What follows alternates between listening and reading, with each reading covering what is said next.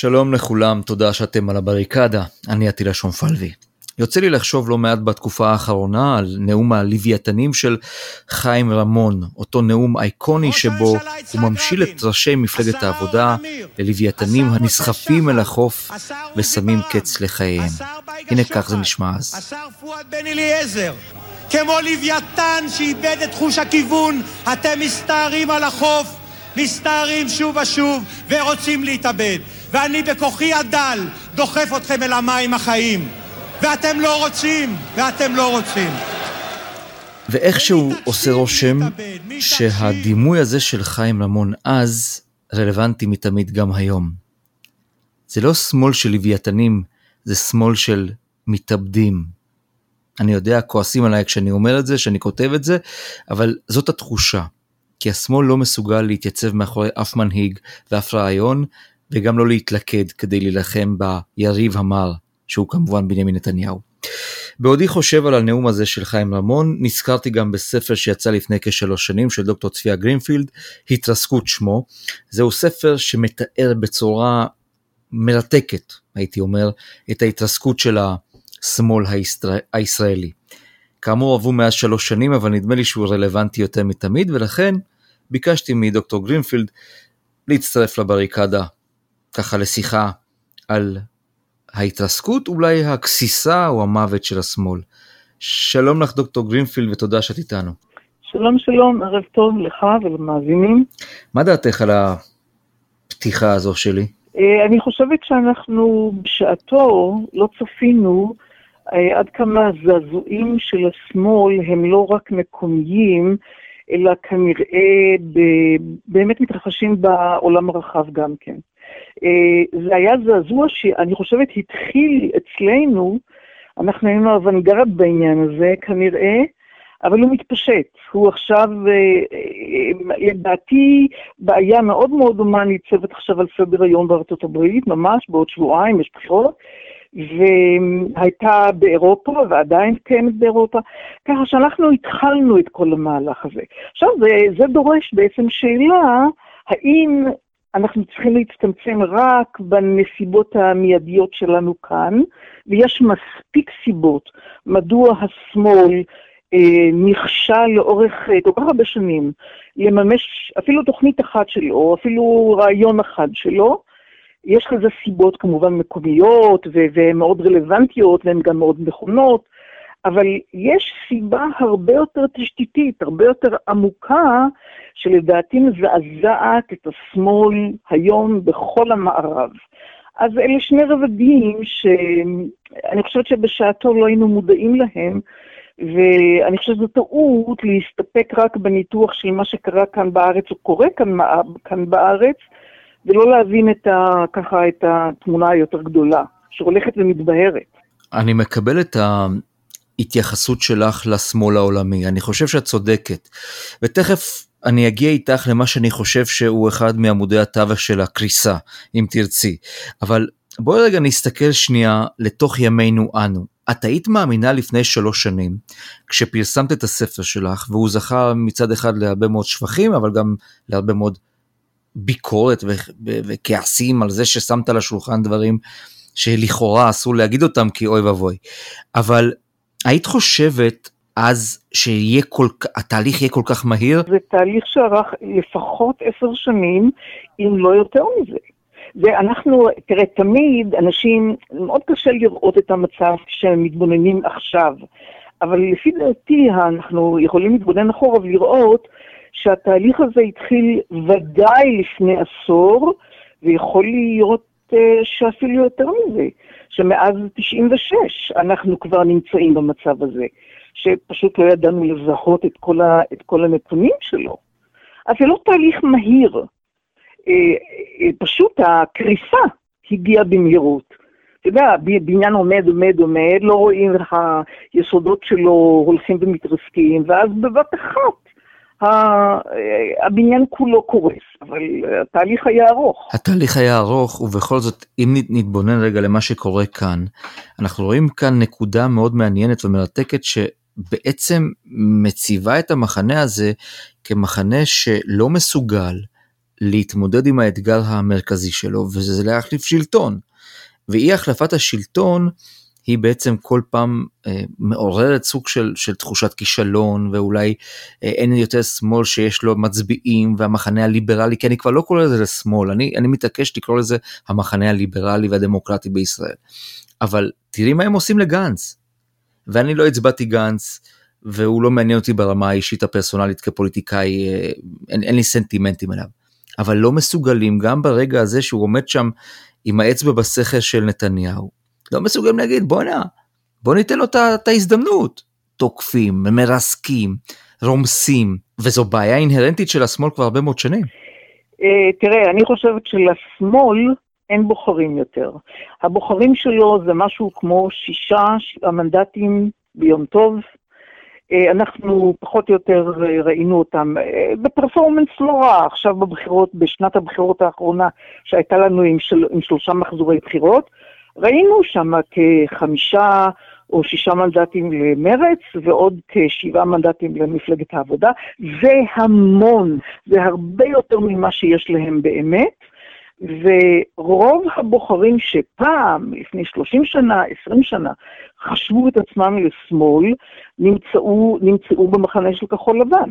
לכן אני מתעקש לומר שמדובר במחנה דמוקרטי ליברלי ולא נכון, מחנה שמאלני או שמאלי. נכון, אתה צודק לגמרי בזה, לדעתי לגמרי. השאלה מדוע לא תומכים בגנץ, מכיוון שגנץ אה, בחר באופציה של הצטרפות לבנימין נתניהו. ולמעשה, תראה, אני נמנית על המבקרים הגדולים של גנץ. אני בחרתי בו, בניגוד לך, ואני אה, מבקרת אותו מאוד מאוד, כי אני חושבת שהיה מין ראוי לפי דעתי, באופן אישי, היה ראוי לנסות, ואין ברירה. צריך להתמודד שוב בבחירות, וזה, וזה מה שיהיה בסופו של דבר. אין דרך לברוח מזה. אז זו הדעה הפרטית שלי באמת. אם אני מנתחת את זה באופן יותר כולל, אני חושבת שהבעיה הגדולה היא שהחלק הזה של השמאל הקטן הוא כבר לא רלוונטי יותר, הוא יהיה איזשהו אה, אה, משהו מצורף, והמחנה הליברלי הגדול, הדמוקרטי, ש, שבו אתה תומך, אני מבינה, או בו אתה או חושב שהוא בעצם המחנה שאליו צריך להתייחס, המחנה הזה בסופו של דבר יצטרך להכריע את המערכה. אין ברירה, אנחנו בדמוקרטיה. וזו משימת ענק מהרבה סיבות היסטוריות, אה, שאנחנו כבר מתגלגלים בהן 40 אה, שנה ויותר. אין טעם להיכנס לתוך כל זה. חלק מהספר שלי מתעסק בזה, אבל הרוב הגדול כבר לא קשור לזה יותר. פה יש מאבק מאוד מאוד עמוק, מאוד מאוד רציני, שאנחנו רואים אותו כמאבק בין חבר, חברות מסורתיות, וזה המחנה שבעצם בוחר בימין. המחנה השמרני. נכון, המחנה, אתה יכול לקרוא לו המחנה השמרני, אמ, אבל זה מחנה מסורתי, אני חושבת הגדרה יותר טובה. אבל זה באמת לא משנה, עניין של הגדרות אפשר כמובן להתדיין, וזה לא, לא, לא השאלה הגדולה. זה מחנה שרגיל לסטנדרטים, ולא, לא סטנדרטים, סליחה, לעקרונות אחרים לגמרי מאשר חברה מודרנית. חברה מודרנית דורשת תוצאות טובות, היא דורשת ניהול רציונלי, היא דורשת הם, אה, תהליכים נקיים משחיתות ופרוצדורות שכל אדם יכול להבין אותן ולהיות שותף להן. זו דרישה דמוקרטית, רציונלית, מודרנית, טיפוסית. המחנה המסורתי בכלל פועל על פי בסיסים אחרים, על פי בסיס רגשי אחר, ולכן יש פה אי-הבנה היסטורית מאוד מאוד גדולה. אני לא חושבת שאפשר לברוח מעימותים פילוסופיים היסטוריים גדולים. בסופו של דבר הדברים האלה עולים, וצריך להתמודד איתם. חברה אה, בריאה, הייתה יכולה להתמודד עם הסוגיה הגדולה הזאת בצורה קצת יותר טובה ממה שאנחנו עושים. אנחנו עושים, אני חושבת, אנחנו ב, במצב לא טוב בעניין הזה, אבל זה מפני שכבר אה, שנים רבות מאוד מתנהל כאן חריש של אה, שיח שנאה ואי אמון עמוק ופירור הסולידה, הסולידריות החברתית והזהותית. כל הדברים האלה, הם, הם, יש פה חריש מאוד עמוק. במובן הזה אני אומרת, באמת ישראל הייתה הראשונה שבה העימות הוא, הוא, הוא כל כך עמוק, כל כך uh, תשתיתי, תרבותי. אז אין ברירה, חברה צריכה לנהל את, ה, את, ה, את העימות הזה. נקווה שבדרכי שלום, נקווה שלמרות הכל אפשר יהיה פה לנהל שיחה שלא תיגרר לאלימות חס וחלילה, והיא כבר נמצאת בתוך אה, אלימות שולית בצדדים, אבל בכל זאת. ואני, אבל אני חושבת שאי אפשר לברוח מזה. אנשים צריכים לומר לעצמם, במה אנחנו בוחרים? בניהול חברה רציונלי, בפתרון בעיות, בהבנה מה הקשר בין סיבה לתוצאה. תראה, בחברה מסורתית, הקשר בין סיבה לתוצאה, הדבר האלמנטרי הזה, פשוט לא, הוא לא, אה, הוא לא ערך, ערך או, או אפילו מובן כהלכה. הרבה פעמים המחשבה בחברה מסורתית היא ניסית, פלאית. היא, אה, לא יודעים למה זה קורה ככה, למה זה פועל ככה, אבל זה פועל, ו... וגם המסקנות של חברה כזאת הן לעיתים קרובות אה, מסקנות של התנהלות רחוב. מה שעובד, מה שהולך, לכן כוח זה דבר מאוד חשוב, וכסף זה דבר מאוד חשוב. אמ, אני אומרת שלחברה אין ברירה לפעמים, הלוואי והיינו חיים בחברה שכולם בה מסכימים שהאינטרס של כולם הוא דומה, והאינטרס הוא אחד, לעשות טוב לכל אחד, ולהבין את ה, מה הקשר בין בתי חולים מתפקדים לבין הטובה של כולנו, ומה הקשר בין בתי ספר טובים לבין הטובה של כולנו. הלוואי שהיינו נמצאים שם, אבל אנחנו, אנחנו לא. ואנחנו חברה די שסועה מהבחינה הזאת, כי באמת יש בנו חלקים מאוד מאוד מסורתיים. אז, אז אנחנו, ב, אנחנו בצרה, כן, אבל אי אפשר לברוח מזה. ואגב, יש לנו סיכוי טוב להתגבר, למחנה הדמוקרטי הוא לא חסר, זה לא חסר סיכוי. זה בהחלט, אנחנו גם ראינו את זה באופן פוליטי ישיר, בתמיכה בכחול לבן בבחירות האחרונות.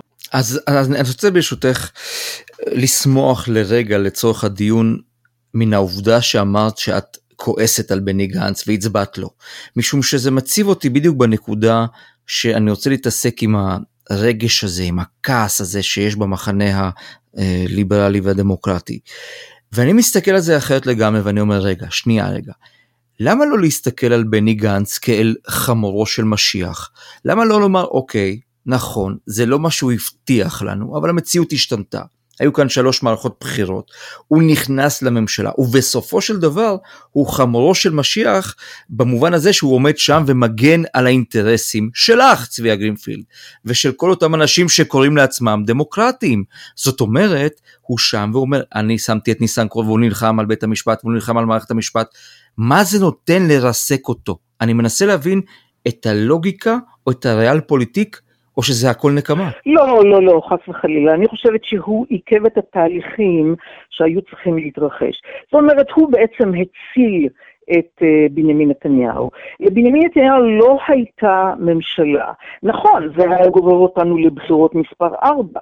זה ללא ספק נכון, מפני שכנראה um, שני ה... חברי הכנסת הנכבדים שזוכים לאפס מנדטים כיום, אה, האוזר והנדל, אה, כנראה לא היו אה, נחלצים לעזרת התוכנית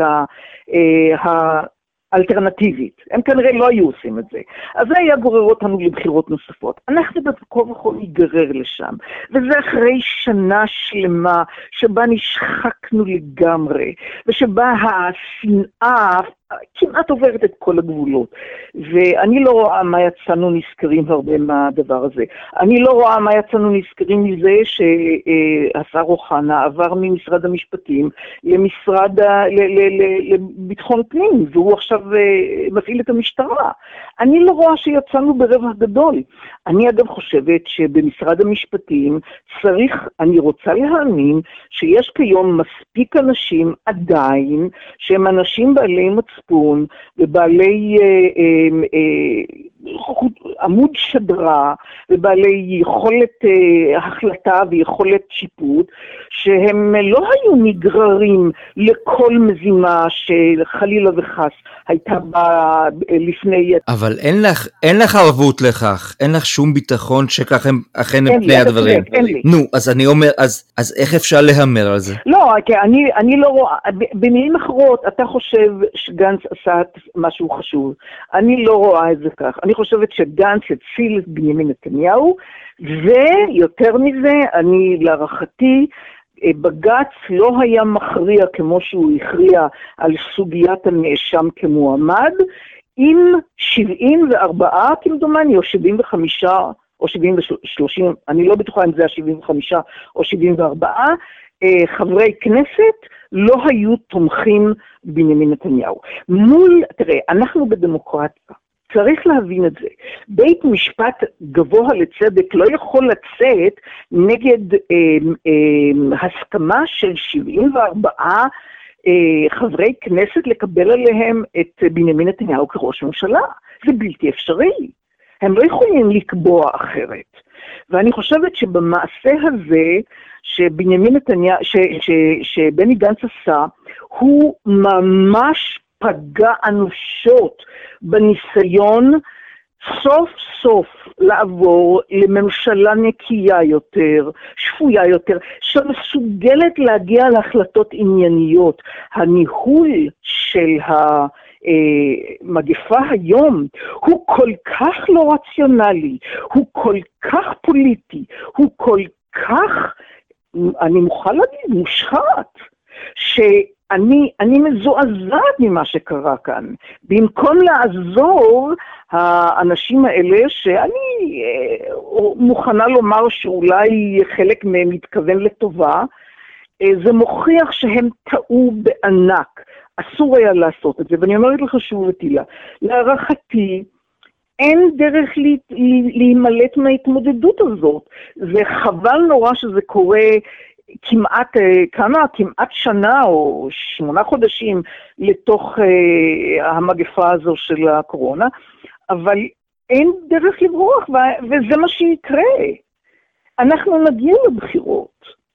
הרי בנימין נתניהו לא יוותר על היכולת שלו לשלוט באופן בלעדי בסיטואציה של כולנו. הוא לא, הוא לא, הוא לא יפסיק. ולכן כרגע מי שהיה באמת, אה, טוב, אני לא רוצה לחזור לביטוי הזה, אבל מי שבאמת שירת אותו ועשה, לפי דעתי, טעות פוליטית קולוסלית, זה דווקא בנימין גנץ וחבריו ואשכנזי וכל האחרים, שאני, לחלק גדול מהם, אולי התכוונו לטובה, אולי, והיו תמימים מאוד באופן פוליטי, וחלק גדול מהם משרתים את האינטרס של עצמם כרגע, ויכול להיות שגם, בני, שגם בני גנץ עושה את זה. אה, אני לא רוצה, אני לא רוצה להיכנס לרמה הזו כי אני לא יודעת. אז, אז, בואי נעשה, אז בואי נעשה משהו אחר ברשותך. אני, אני פשוט מנסה לברוח מהאקטואליה המיידית. אני אמנם גררתי את השיחה לשם ו, וזה בסדר, אבל לשנייה אני חוזר למשהו כללי יותר. יש פרק בספר שלך, שאת אומרת, בפרק החמישי נדמה לי, שאת כותבת על ירידת האליטות הישנות, כמובן האשכנזים האלה שבנו את המדינה, מפא"י, כל הקיבוץ וכל ה... נו, לא צריך להסביר, כולנו יודעים מי זה האליטות הישנות, מה שנקרא ישראל הראשונה אה, ב- בלשון המודרנית. ואני רוצה שנייה רגע לדבר על עוד משהו שפה האליטות הישנות, וזה מאוד בולט בשנים האחרונות, לא, השכיל, לא השכילו לעשות. לא השכילו לתת מרחב תמרון לכל מי שחושב אחרת. ואת יודעת, אני, אני, אני גם עוקב אולי פחות שנים ממך אחרי מה שקורה, אני מסקר פוליטיקה 17 שנה, אבל אני בתוך עוקב אחרי הפוליטיקה ו- ו- ו- ואוהב את התחום הזה יותר מזה, ואני מסתכל ואני אומר, רגע, אם אני צריך רגע להסביר את הטראמפיזם, ופה אני הולך למשהו יותר אינטרנציונלי, אם אני צריך להסביר את הטראמפיזם, בין היתר, לפני ארבע שנים ב-2016, זה המחנק המאוד משמעותי, שהרבה מאוד אנשים חשו בארצות הברית, אמרו להם תשמעו אתם חייבים לתמוך בנישואים גאים ואתם חייבים לתמוך בזוגיות של הומוסקסואלים ואתם אה, צריכים זה ואתם צריכים לסתום ומה שעוד אמרו להם זה לא רק שתסתמו את הפה ואל תגידו על זה כלום, ה-PC המפורסם, הפוליטיקלי קורקט, אלא גם אל תחשבו שמותר לכם להביע נגד זה איזושהי מחאה. ואני מחבר את הכל ביחד ופה אני זורק את זה לפתחך. הפוליטיקלי קורקט גם כיום הוא אחד אולי החטאים המרכזיים שה... המחנה הליברלי הכל כך פתוח ומקבל וזה, עושה פעם אחר פעם, הוא לא נותן לצד השני עדיין לבטא את עצמו. אני, אה, לצערי הרב, נאלצת להסכים איתך, אני חושב שזה נכון, הניתוח שלך נכון. אה, אין בכלל שום נתיב לגיטימי להבעת דעה שהיא שונה מהדעה של האליטות האליטות ששולטות בחיינו, לפחות בהיבט הציבורי. תראה, אני מדברת על אליטות מאוד מאוד ספציפיות.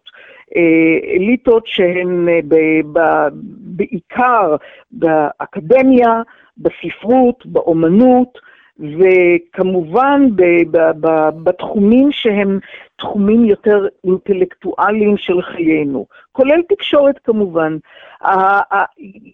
מה שבא לידי ביטוי בתחומים האלה, עד לאחרונה בתקשורת זה ודאי היה נכון, אמ, זה רק אה, שיח אחד לגיטימי.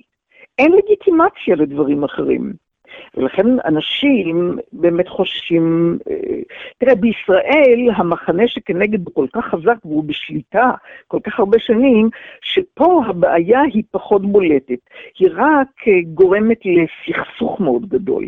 אבל אני, אם אני מסתכלת כיום על מה שקורה בארצות הברית, אני רואה איך זה מתרחש בארצות הברית, שכל התקשורת כולה רתומה אך ורק לקידום של, uh, בבחירות האלה, לקידום של ביידן ולקידום של הדמוקרטים. זה מובן מאליו גמור. זה עד כדי כך מובן מאליו, עד שאנשים אפילו לא מבינים אותך כשאתה בא ומקשה על הסוגיה הזאת.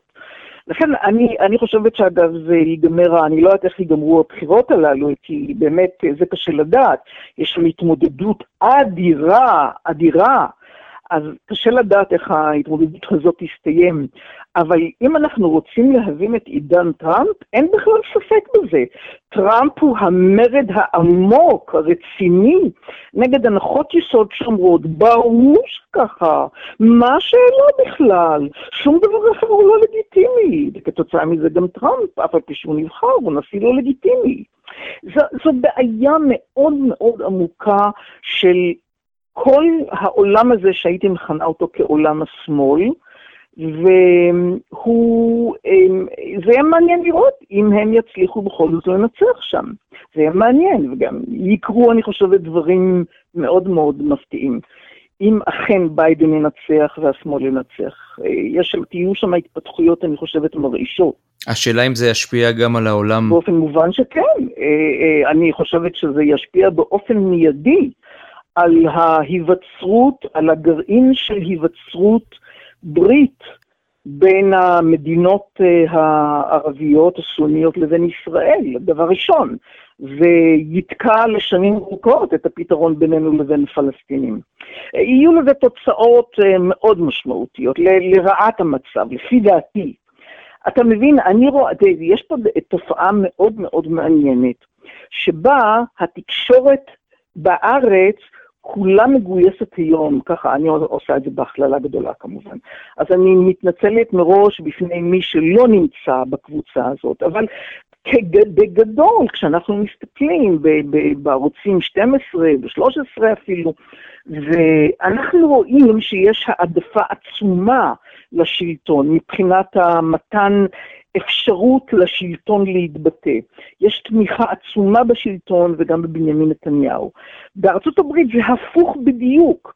התקשורת כולה מגויסת נגד. מצא, המצב של טראמפ מול התקשורת ושל בנימין נתניהו מול התקשורת הוא הפוך. הוא ממש הפוך.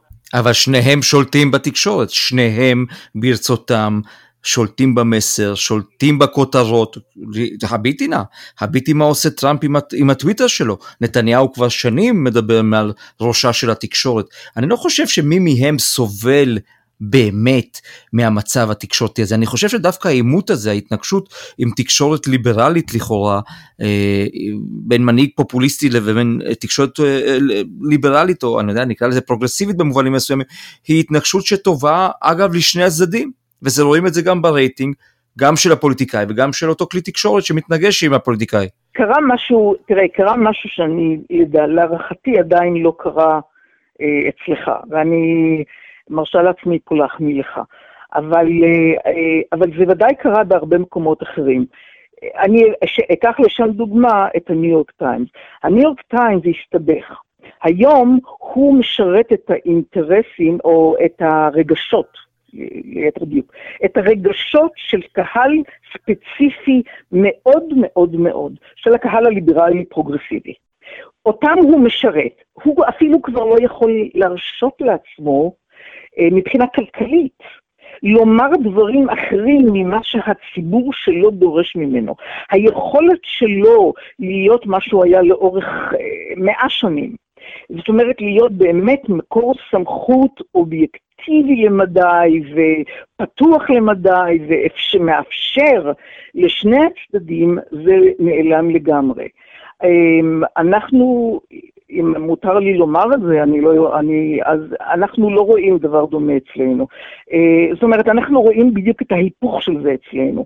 אני, אני לא יודעת אם אני יכולה לומר את זה, אבל אה, אולי אה, תאיר את תשומת ליבי אם אני נגררת, אבל להערכתי, ערוץ, לפחות ערוץ מרכזי מסוים אחד, הגיע למסקנה שהקליינטלה שלו, שהצופים שלו, שייכים כולם כמעט למחנה פוליטי אחד מסוים, והם עשו החלטה כלכלית אה, לשרת את ה... באמת בדומה לגמרי לניו יורק טיימס, אבל בהיפוך גמור.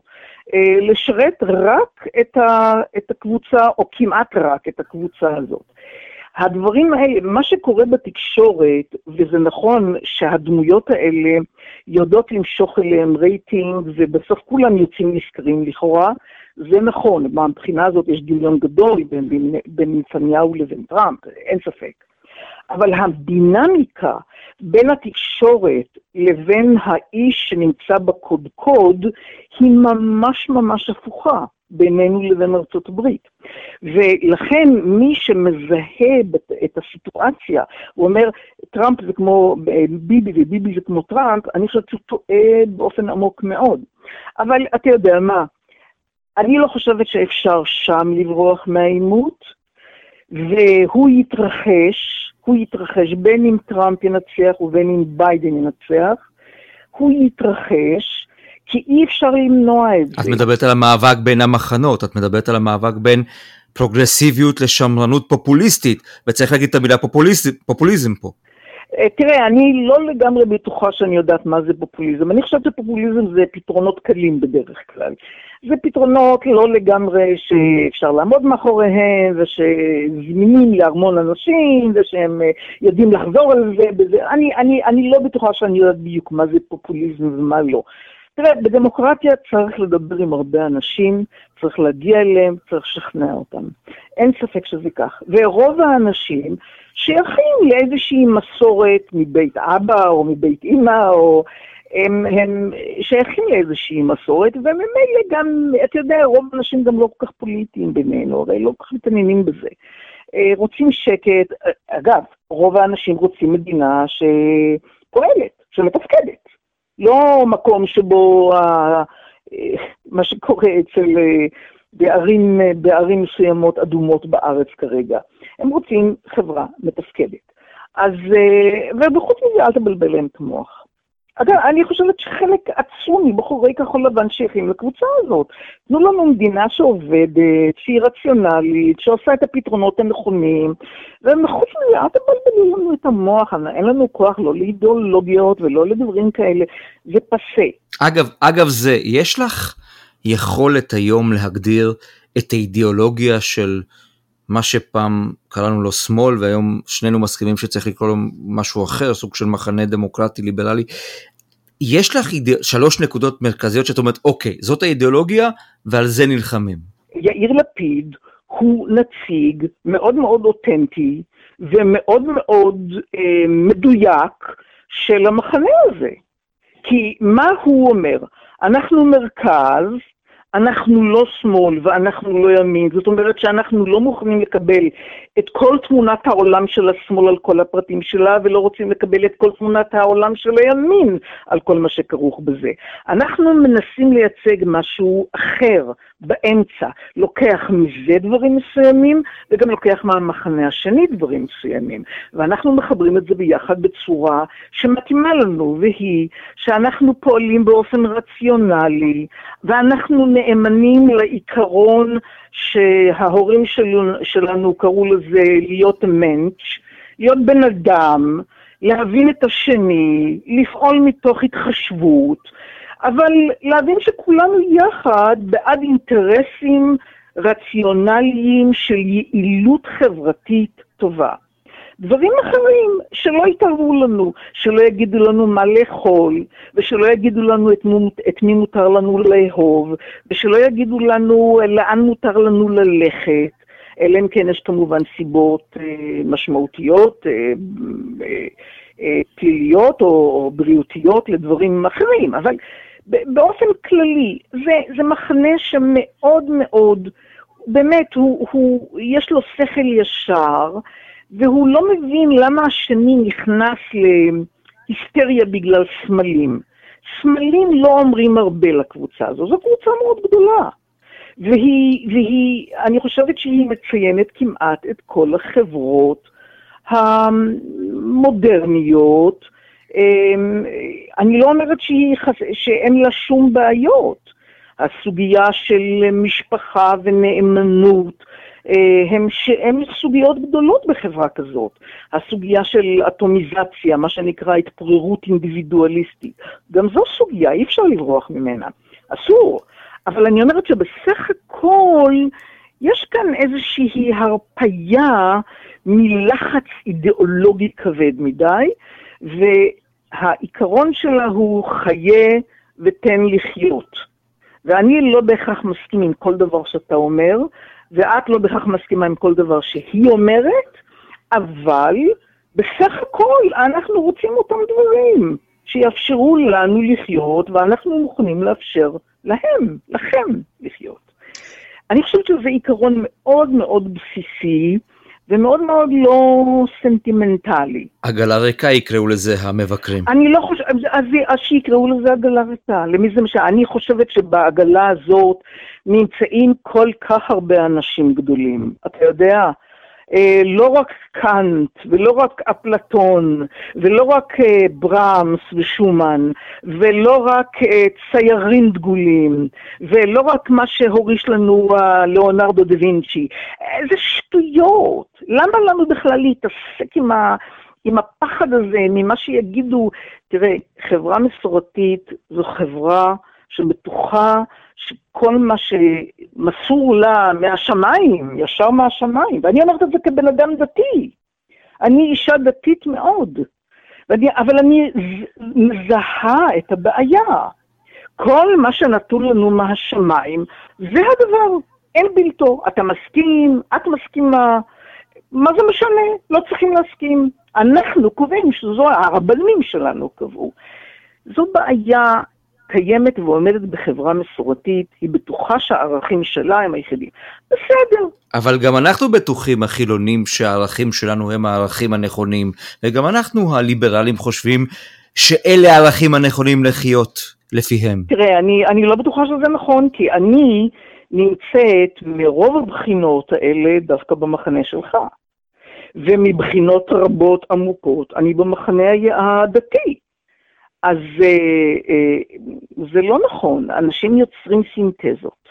העולם המודרני יוצר המון סינתזות, והסינתזות האלה הן לא תורה למשה מסיני, הם, אה, הם כן, בוודאי שיש סוכנויות מידע וידע שמעבירות כל מיני סינתזות, כאילו זה תורה למשה מסיני. אני חושבת שנכנסים לאוניברסיטה ולומדים כמה דברים שההיסטוריונים החדשים בשעתו לימדו, שהציונות כבר לא בסדר ושזה... כן, זה לימדו, לימדו את זה באוניברסיטה כאילו זה תורה למשה מסיני, תורה חדשה. למשה מסיני. אני לא אומרת שאנשים לא מנסים להעביר את, את התוכן של האמונה שלהם כאילו זה הדבר היחידי.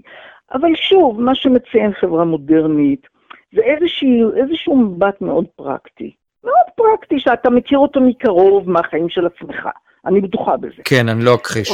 נכון, רוב המאזינים שלנו בטוח גם.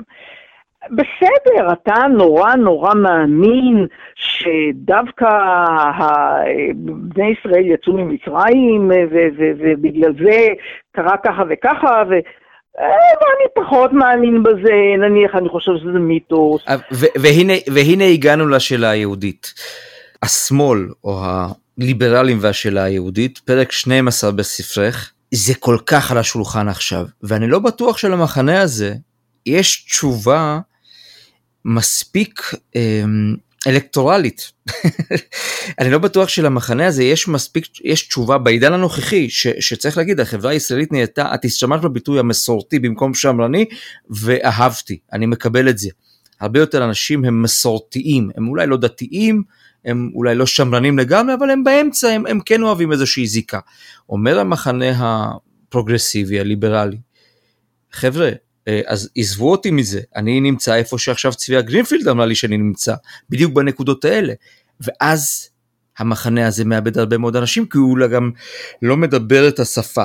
ואני רוצה לשאול אותך פה, האם ההתעקשות על המחנות, על שתי הנקודות, על ההבדלים העצומים האלה, האם זאת התעקשות נכונה? פוליטית אני שואל. לא, אני חושבת שלא, ואני חושבת שגם מהבחינה הזאת, יאיר לפיד צדק, והוא קיבל כזו מנה של לעג, שאני חושבת שמוכיחה כמה המבקרים שלו לא הבינו בכלל את הפרויקט שלו. לא, הוא, הוא בא, אתה יודע, מזכירים לו את אבא שלו וכולי, הוא תמיד אומר, אני לא אבא שלי, והוא צודק.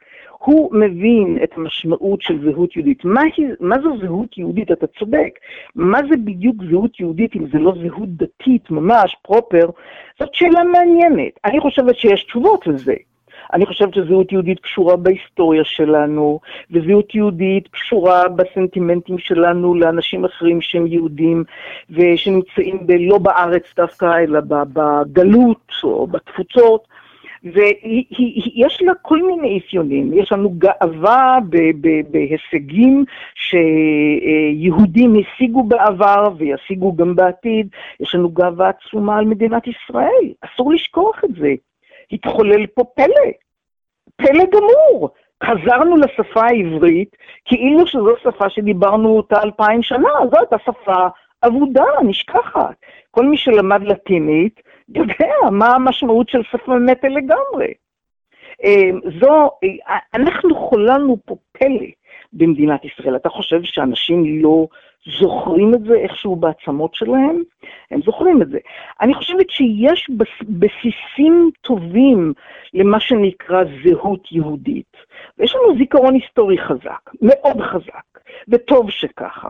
אז כל הדברים האלה יוצרים, אגב, יש לנו גם, גם, גם, גם סוג של לוח שנה, חגים, זהות אה, של חגיגות, אני לא יודעת איך בדיוק לקרוא לזה. אז את אומרת שכל זה מספיק בעצם כדי לומר, אין פה שום בעיה. יש הבדלים בגישה. לא, אני לא אומרת. אני, אני, מפני שאני באה מאיפה שאני באה, אני חושבת שהחברה הישראלית צריכה להשקיע הרבה יותר זמן ואנרגיה ותקציבים ואכפתיות כלפי אה, מקורות יהודיים, לימוד התנ"ך, לימוד הגמרא.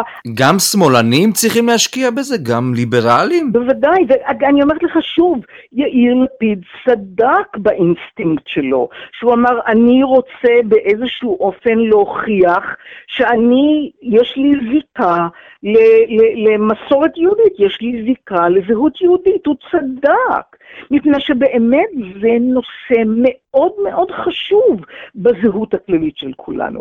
מה שאני רוצה לומר לך זה שהחברה שהיא לא חברה מסורתית, אלא חברה מודרנית, ואתה קורא לה חברה דמוקרטית, אה, ליברלית, פרוגרסיבית, או נקרא לזה איך שנקרא לזה, אנחנו כולנו יודעים למה הכוונה, זו חברה שיש לה קודם כל תכנים רוחניים עצומים משל עצמה, ואני הזכרתי אותה מקודם, אני הזכרתי את קאנט, ואני הזכרתי את אה, לונארד וינצ'י ואני וכולי, יש לה את זה, ומעבר לזה, היא גם, ואני חושבת שפה באמת המחלקה של היינו רוצים לראות עוד יותר, את המחלקה הזו של זיקה לתרבות יהודית, זיקה לזיכרון היהודי, זיקה לתרבות, זה, זה מה שהיום זו זהות.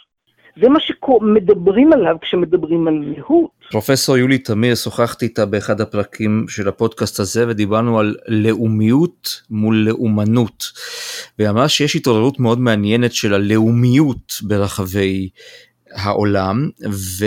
והמסקנה, השורה התחתונה הייתה שבעצם השמאל שוב מפספס הזדמנות להתחבר לעוד מושג שהוא כל כך נורמטיבי ומקובל ואפילו פופולרי כיום בקרב הרבה מאוד אנשים, גם בישראל וגם אה, מחוץ לישראל, אבל אה, זה דיון אחר לחלוטין, ואני רוצה לקראת סיום לדבר איתך עוד, עוד סוגיה אחת, שכמובן מרתקת אותי, וזה הטעות האיומה בעיניי, שהשמאל עשה לאורך שנים עם הסוגיה הפלסטינית.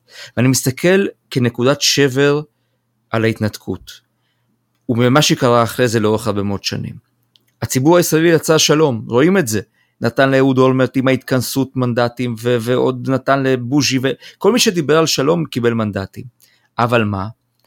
בכל פעם שמישהו אמר בואו ניסע לרמאללה, עוד אלף ישראלים חצו את הרוביקון אל עבר המרכז ימין או אל, אל עבר הימין, כי בעיניים הציבור ראה את הכישלון הפלסטיני ואת חוסר היכולת לקבל שם החלטות, ושמע כל הזמן את השמאל חוזר על אותה מנטרה, אוסלו, הסכם, שלום, היפרדות, כל הנרטיב הזה כבר השתבש.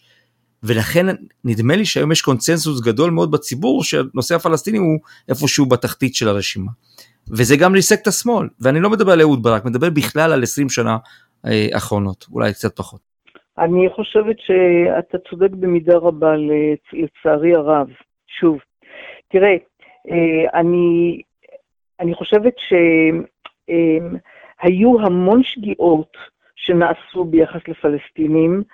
אה, הנזק העצום שנגרם על ידי האינתיפאדה השנייה, על ידי הפיגועי ההתאבדות האלה, זה כמעט היה חסר תקנה, והיה צריך ללכת רחוק מאוד כדי להבין את המשבר שהציבור היהודי בישראל עבר, אה, וזה לא נעשה. אני רוצה לומר פה אולי דבר מאוד חשוב. העובדה שהציבור החילוני של השמאל לא הבין עד הסוף ולא הזדהה עד הסוף ולא קיבל עד הסוף את הפחד והיגון של הציבור היותר מסורתי על השבר הנורא שאנחנו עברנו בשנות, בתחילת שנות האלפיים, זה גרם ל, ל, ל, באמת לנתק שכמעט אי אפשר לשקם אותו יותר. לאובדן אמון קיצוני. ואתה יודע מה? אני רואה מול העיניים שלי עכשיו, אה, ש... אה, אנחנו מדברים, אני לא יודעת מה שלמה של סאי ברקת, אני מקווה שהוא אה, מרגיש אה, טיפה יותר טוב, אני, אני לא יודעת. אבל אני ודאי מאחלת לו שיחלים. אני חושבת שזה ראוי לאחל לכל בן אדם שסובל. ו... אבל אני חושבת שהעובדה שהוא נמצא בבית חולים ישראלי, ומשפחתו יחד איתו, אני, אני חושבת שזה אומר משהו על הפוטנציאל של השלמה וקבלה הדדית שיש לנו עם הפלסטינים, ואני חושבת שזה קרה, זה קרה ברבות השנים.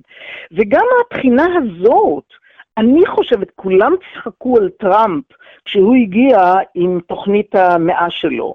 טוב, אז לא נקרא לזה תוכנית המאה, אבל צחקו עליו, והוא מתברר כעבור שלוש וחצי שנים או שלוש שנים, שהוא הגה תוכנית לא רעה בכלל. היום אנחנו רואים את הפירות שלה בהסכם עם האמירויות, ו, ואני חושבת שאין מקום לזלזל בדברים האלה. הוא בא עם רעיון ואמר, צריכים לחבר את ישראל לכל המדינות האלה, ונכון שהרקע הוא רקע... חבל שזה הרקע, אבל זה הרקע של איראן, אבל יש פה סיכוי לשתף פעולה, וצריך להשתמש בזה כמנוף גם להשכנת איזשהו הסכם סביר, פחות או יותר, עם הפלסטינים. אני אומרת פחות או יותר, כי אני לא מכירה את כל הפרטים, ואני לא רוצה להתחייב יותר מדי לכל מיני דברים, ואני חושבת שיש ודאי מקום לתיקונים כאלה ואחרים. אבל זה הייתה, זו הייתה פצצה. אני לא הבנתי מה הרגע הראשון. אני לא הבנתי. למה כולם צוחקים על טראמפ? למה? לא רק צחקו, גם, גם, גם יצאו נגדו ולגלגו עליו. וגם עכשיו אני שומע לפעמים אנשים שמזוהים עם השמאל הישראלי, מלגלגים כל הזמן על הסכמי השלום עם האיחוד האמירויות, ואני לא מבין את ההיגיון ואת הלוגיקה שתבקרו את נתניהו בהמון דברים אחרים, לא על זה. אני, אני לא חושבת שזה אפקלן, אני לא חושבת שזה נכפה כהר כגיגית על נתניהו לפי דעתי, אבל יכול להיות שאני טועה בזה, זה באמת לא משנה. מה שכן חשוב הוא שאנחנו אה, באמת צריכים לסמוך על כל דרך שבה מתקרבים לאפשרות שבה אנחנו נגיע לאיזשהו צורה של הסכם עם הפלסטינים, ואני חושבת שמבחינת הרגשות של אנשים, הרגשות שלהם, אנחנו במצב הרבה יותר טוב היום ממה שאנחנו היינו לפני עשור, ודאי אה, עשרים שנה, כשהיו פיגועי ההתאבדות האלה, האינתיפאדה השנייה. אני חושבת שאז נגרם קרע עמוק, לא רק בינינו לבין הפלסטינים, אלא גם בינינו, אה, בין הציבור הישראלי לבין השמאל. אה, אני אז הייתי שם לגמרי, ובאמת, אני יכולה להעיד שלא ממש הבנתי את הכאב הגדול הזה. אני לא ממש, אני, אני, חי, אני חיה בירושלים, אני חלק מהציבור הישראלי, ילדים שלי נסעו באוטובוסים, אני הייתי חלק מהחרדה הכללית כמו כולם, אבל אני, אני מודה על האמת שלא קלטתי עד לעומק את מידת הפחד וה, וה, וחוסר האמון שיש לציבור כלפי הפלסטינים. נשבר שם שבר גדול. ולכן הנרטיב, ולכן הנרטיב של המנהיגים מן השמאל היה כל כך כושל, שלא ידע להתייחס נכון למה שאמר הציבור הישראלי וה, והעם בישראל. ו, ודוקטור צביה גרינפילד ברשותך, אני, אני עוצר כאן בכוונה, כי יכולנו לדבר בטח שלוש שעות רצוף ואנחנו נעשה את זה, אבל אני לא רוצה לענות על כל השאלות של, על, שנוגעות לשמאל הישראלי, אלא לפתוח דיון התחלתי, ואני רוצה מאוד להודות לך. חזרתי לספר שלך אה, אני, כמעט במקרה, אני מוכרח לומר, הוא בספרייה שלי כמובן במקום של כבוד, ונתקלתי בו ומיד הוצאתי אותו מן הספרייה שוב, והתחלתי להלל בו, ואמרתי, אני חייב לדבר עם הגברת הזו, כי, כי, כי כאילו לפני שלוש שנים שמת את ה... את שמת מכסה על הסיר הזה ששמו השמאל הישראלי, ונדמה לי שמשהו מתחיל לבעבע, כי הוא מנסה להתעצב מחדש, אבל על כך אולי בפרק אחר. אז הפעם, דוקטור צביה גרינפילד, המון תודה ש, שהקדש את הזמן הזה, ואני מבטיח שנמשיך את הדיון הזה, כי הגיע הזמן להתחיל לראות, לשאול, אוקיי, השמאל מת, יחי השמאל החדש ואיך הוא נראה, השמאל החדש הזה. המון תודה, תודה רבה. תודה לך גם, ומאוד נהניתי מהשיחה איתך. תודה שזימנת לי את האפשרות. ביי, להתראות. ביי. אז זהו זה, אתם יכולים לרדת בינתיים מן הבריקדה. אם עד הפרק הבא לא בא לכם להתאפק, אתם מוזמנים להאזין לפרקים הקודמים. והכי חשוב, שילחו לי הערות או רעיונות בכיף גדול. אפשר להשיג אותי בטוויטר, בפייסבוק וגם באימייל, טופלר. ועוד דבר, אם לא קשה לכם, שתפו בלי בושה. וירשמו כדי לקבל התראות על כל פרק חדש שעולה לאוויר.